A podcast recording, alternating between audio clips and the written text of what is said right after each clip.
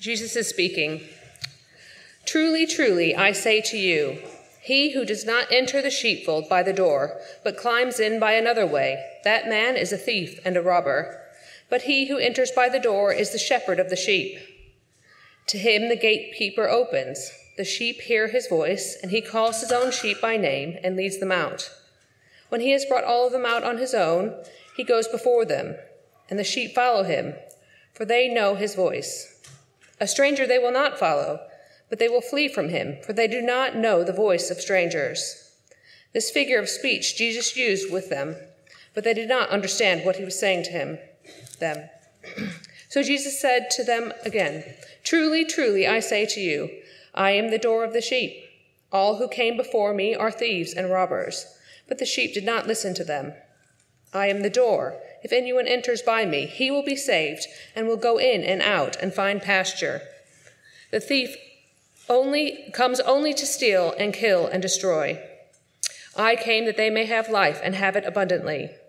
I am the good shepherd. The good shepherd lays down his life for the sheep. For he he who is a hired hand is not a shepherd, who does not own the sheep, sees the wolf coming and leaves the sheep and flees, and the wolf snatches them and scatters them. He flees because he is a hired hand and cares nothing for the sheep. I am the good shepherd. I know my own, and my own know me, just as the Father knows me, and I know the Father, and I lay down my life for the sheep.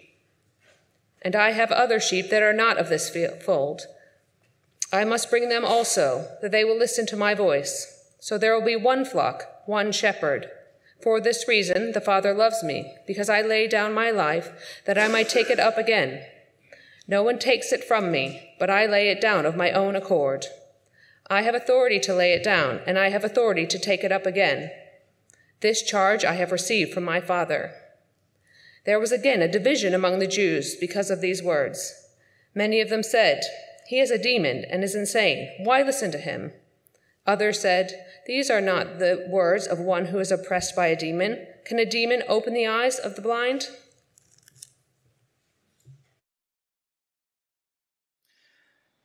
Father, as we come to your word now together, please let us hear your voice and follow you. In Jesus' name, Amen. Do you enjoy being a sheep?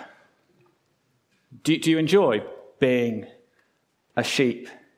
Sheep are not highly thought of, uh, they're silly aren't they? And dependent and vulnerable, and they don't know what to do without being told, and they can't fend for themselves.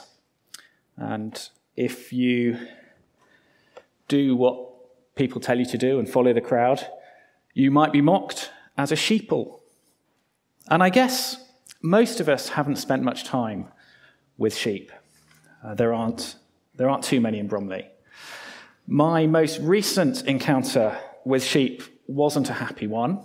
I was, uh, I was walking after dark in some fields near Knockholt and um, managed to find myself completely surrounded by sheep, hundreds of them. And I was, I was quite scared. And I, I retreated to a line of trees just behind me, and I, I sort of asked them politely like an Englishman, to shoo, shoo. And I waved my uh, phone torch around at them, which was even more frightening because I just saw now red eyes staring at me. Um, it had no effect. Um, they, they didn't know who I was. Um, they wouldn't do what I said. I think they wanted food, and I didn't have any. So I, I got a, a big, massive stick and um, shouted very loudly and jumped up and down. And, um, and they ran away. And to be honest, so did I. I legged it across the field to the gate into the woods on the other side. Well, here we are in John 10, and it's all, it's all very sheep related. There's a shepherd, there's a flock of sheep, there's a sheepfold and pasture. It's a really well known passage. And if you do a quick Google search, uh, you will get loads of images of cuddly, fluffy sheep and it's all lovely. That's uh, Thomas Kinkade's The Good Shepherd's Cottage. But there's much more than that in this passage, and it's not very cuddly. For a start, the sheep are under threat. There's, there's robbers and there's thieves. Sheep are fleeing from strangers and they're taken by wolves. And the shepherd dies. So, what's going on? What, what's all this sheep stuff and why is it so dark? Well, Jesus isn't being random. The sheep might seem strange to us in 21st century London, but they were everyday life for his listeners, so everyone would understand about sheep. But more than that, the Old Testament is full of sheep and shepherd imagery as well. And the sheep are God's people. Um, he, he appoints shepherds to care for them, but time and again they, they fail, and the sheep are abandoned and abused. In uh, chapter 34 of Ezekiel, he prophesied against the leaders of Israel Thus says the Lord God Behold, I am against the shepherds, and I'll put a stop to their feeding the sheep. No longer shall the shepherds feed themselves. I will rescue my sheep from their mouths, that they may not be food for them. And John 10 is, is, is about Jesus fulfilling Ezekiel 34 and telling the Pharisees that they're the false shepherds. So this isn't fluffy, this is high explosive. So let's uh, quickly remind ourselves how we got here from chapter 9, where Jesus um, healed that blind man. Um, and we saw him as a model of someone who follows Jesus, who abides in his word. He was, he was a model of, of persevering faith um, who gets thrown out of the synagogue by the Pharisees, by the religious leaders who have rejected Jesus and who harm his people the Pharisees are false shepherds. And the blind man is a true disciple, and he's persecuted by the false shepherds. And this is the first time in John's gospel that we've seen persecution of Jesus' followers. We've seen Jesus face persecution um, and death threats all the way through the last few chapters. But until here in chapter 9, until that man was thrown out of the synagogue, None of Jesus' followers have suffered following him. So this could be quite unsettling for people wanting to follow Jesus. How do we make sense of it? Have we made the right decision? Because it looks might look like we're on the losing side, but isn't Jesus supposed to be the Christ, the King that God has appointed? John says in chapter 20 that he wants us to know that Jesus is the Christ and that by believing in him we'll have life. But it seems in chapter 9 that if you follow Jesus, you might end up losing much of what you value in life if you do believe in him. So John wants to reassure us you have made the right decision. Jesus has got this, he's got you. It's sorted. So he talks to them about a shepherd and his sheep. Jesus is the true shepherd who calls his sheep, those like the blind man who are Jesus' true disciples. The Pharisees in this story are the false shepherds, the thieves, the robbers, the strangers, the hired hands. So, firstly, Jesus is our true shepherd. This is the first six verses. Look down at those. There's a, a sheepfold in verse 1 with sheep in it. The shepherd comes in correctly, he comes in through the door. He's authorized by the gatekeeper, he's recognized by the sheep, he knows them, and they know him. He calls them by name. They hear his voice and they follow as he leads. He is the true shepherd. Uh, for, for those of you who, who do know something about sheep, maybe you grew up on one man and his dog, or maybe you saw the, the sheep drive uh, last Sunday. Um, in London. That's slightly weird. I'm not really sure what's going on. Mary Berry is driving some sheep across. Is that the Millennium Bridge? I'm not sure which bridge that is. Is it London Bridge? I don't know why. But do you see what she's doing? She's like shepherds in, in Wales, in England. They, they, they drive their sheep from behind with, in real life, with a bunch of dogs. She's got a bunch of blokes dressed in strange clothes and hats. Um, and they round them and they keep herding them from behind in the right direction. But this kind of shepherd in John 10, he doesn't drive them from behind with dogs. This shepherd leads and the sheep follow. On the other hand, they won't follow a stranger. They won't follow a false shepherd because they don't recognize them. They don't know their voice. They flee from them, like from me in that field and that there are strangers, thieves and robbers who climb over the wall, who, who don't go via the door, who aren't let in by the gatekeeper. Now, because the whole sheep thing is a bit alien to us, um, imagine for a moment picking up children from primary school. You, you go to the school gate, and if you're a parent, uh, you're let in.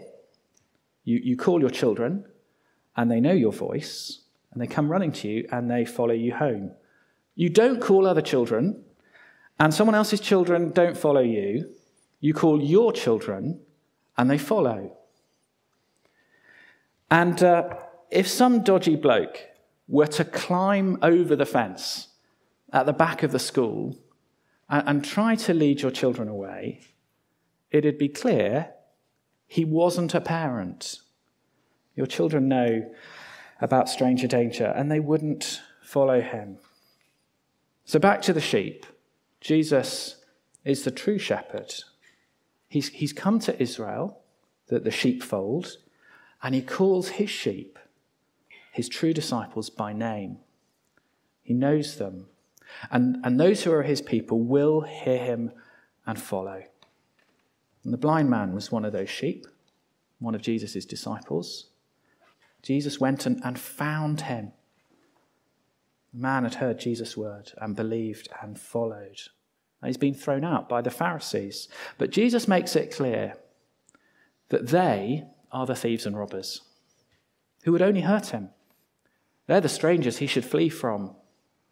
Now, it must have been tough for that blind man to lose his community and to be cast aside. But Jesus is reassuring him and, and the many Christians in history who go through the same rejection. Maybe we've been through that.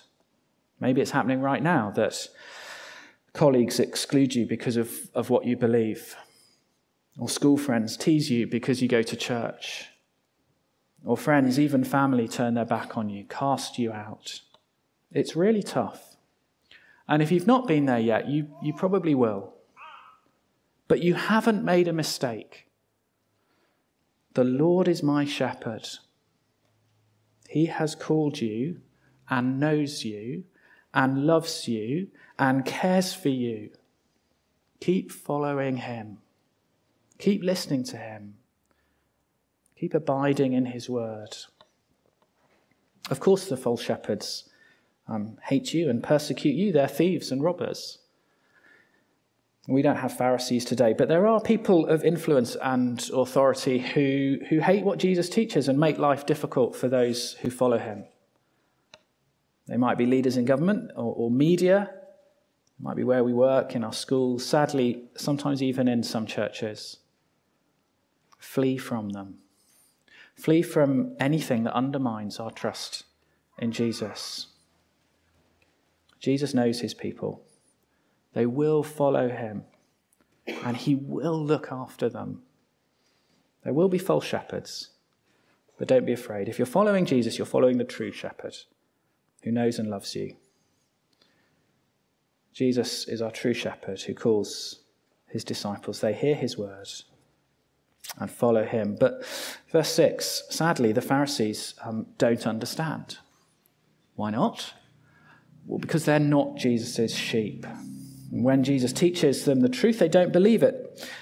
And Jesus teaches more about shepherds and sheep. So, secondly, Jesus gives us life. This is verses 7 to 10. Jesus gives us life. Because Jesus is the door. Now, you might be a bit puzzled at this point, because in the first five verses, Jesus was the shepherd who went in through the door. Now he is the door.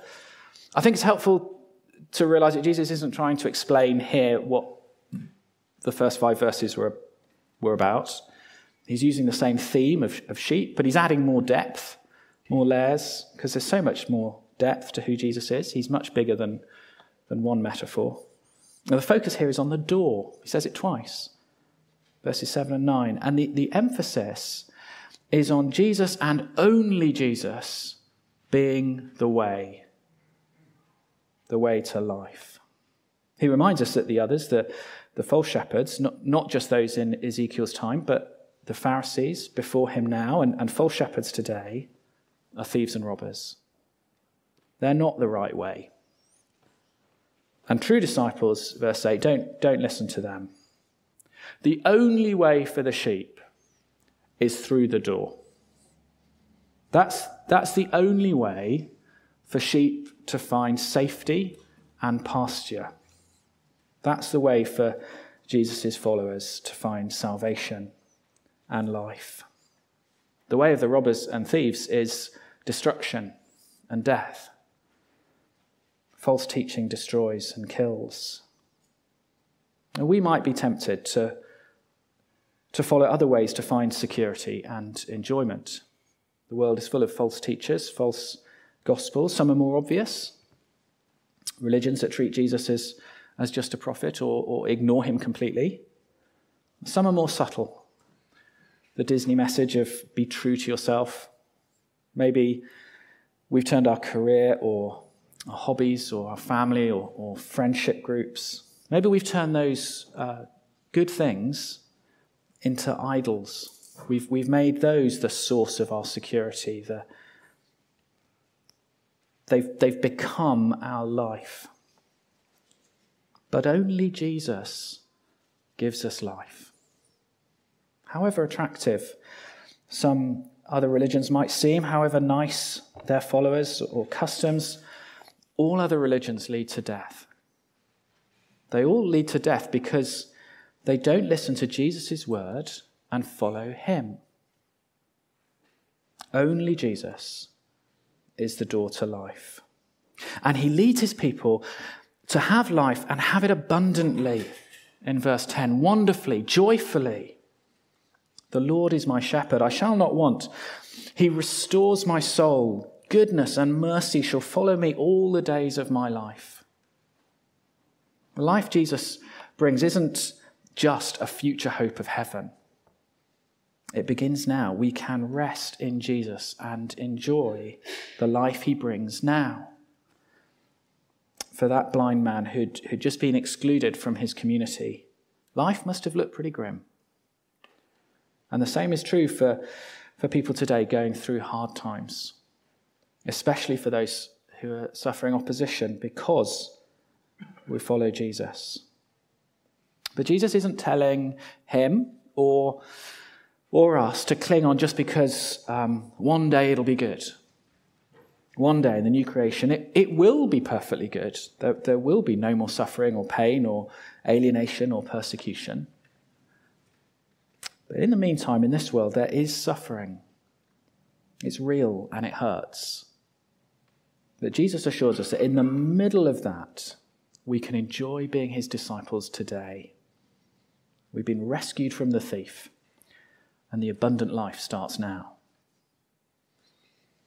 But before we explore that further, why, why is Jesus the only way? How does he rescue us? And, and how, how will we enjoy the life he gives us? The answer is in the next few verses. So Jesus gives us life. Jesus gave his life. Jesus gives us life because Jesus gave his life.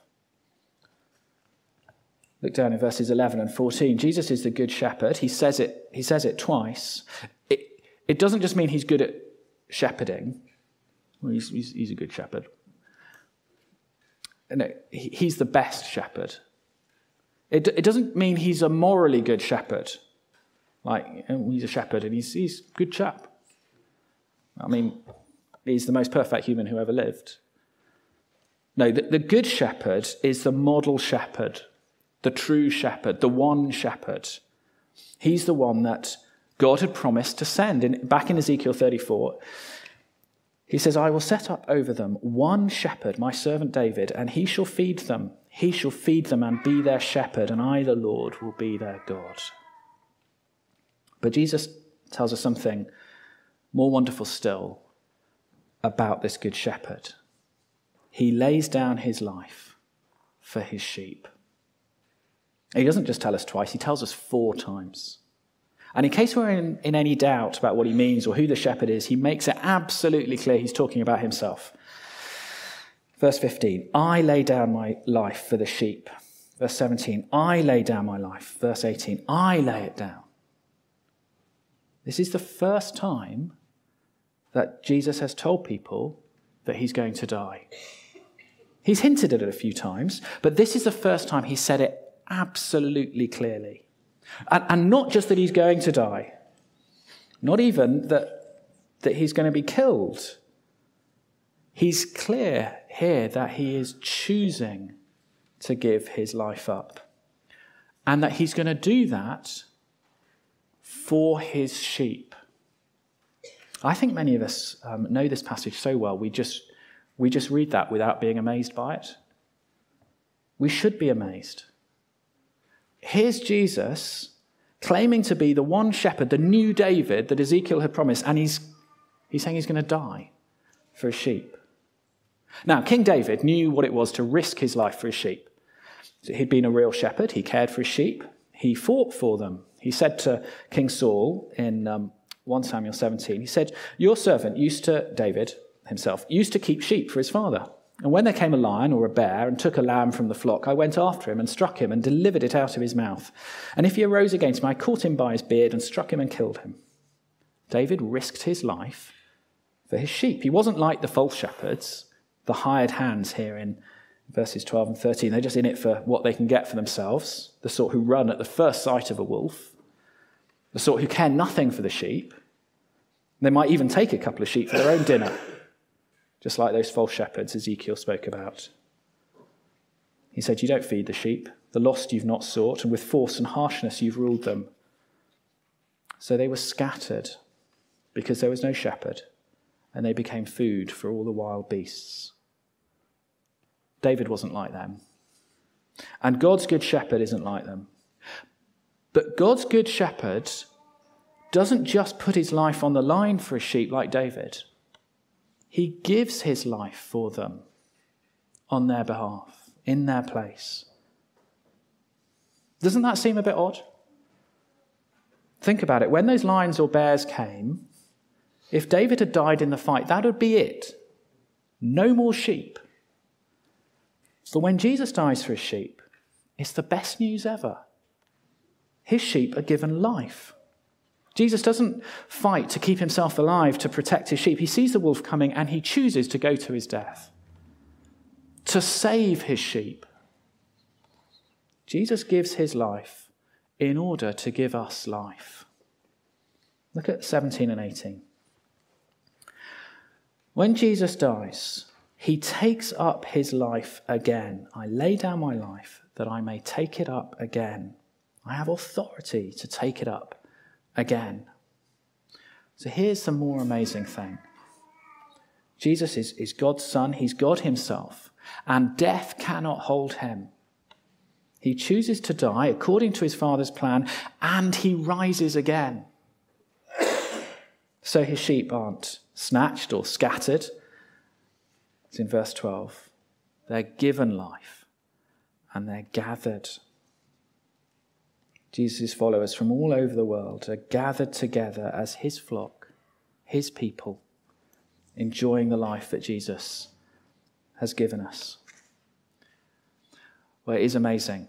Look at verses 19 to 21. It's amazing, but it's divisive. Some will believe it and long to follow Jesus as their shepherd, but some will think it's all mad some of Jesus' listeners repeat that accusation from earlier that he's demonic. Why listen to him? But some perhaps are beginning to see. Can a demon open the eyes of the blind? Jesus opened the blind man's eyes in chapter 9. He, he can't be a demon. So maybe he can open their blind eyes too. And maybe you're wondering that. Maybe you've heard the true shepherd calling you this morning. And if you've heard his voice, uh, stop listening to false shepherds and follow the true shepherd. Ask Jesus to open your eyes. But for those of us whose blind eyes have been opened, who know we are just sheep in need of, a, of the true shepherd, those who hear his call and follow him, for those, for those of us who know that he gives us life, that he's the only way to life, that he gave his life, that he died and rose for us. I want us to close with that question we started with Do you enjoy being a sheep? Do you enjoy being a sheep? We've seen how this passage is, is a great reassurance for people like that blind man, like us. A, a sure promise of security and life despite the opposition today. We've seen how Jesus is, is the king who dies for his people and rises again. As we believe in him, we have life. But how do we enjoy this life now? Let's have another look at verses 14 and 15 as we finish. Jesus says that he knows us and we know him, just as the Father knows Jesus and he knows the Father. That's the life we enjoy today a life of, of intimate and personal relationship with our God and Saviour. To know Jesus is to live. When, when the world around is, is hard, when relationships are, are broken, when work is, is drudgery, when existence feels like a burden. Jesus wants us to enjoy life by knowing Him. By knowing Him as He knows the Father, the Father who loves Him. But how do we have a personal relationship with Jesus who isn't physically here with us? Well, we saw in, in chapter 8, verse 55 if you skip back to that, the page before.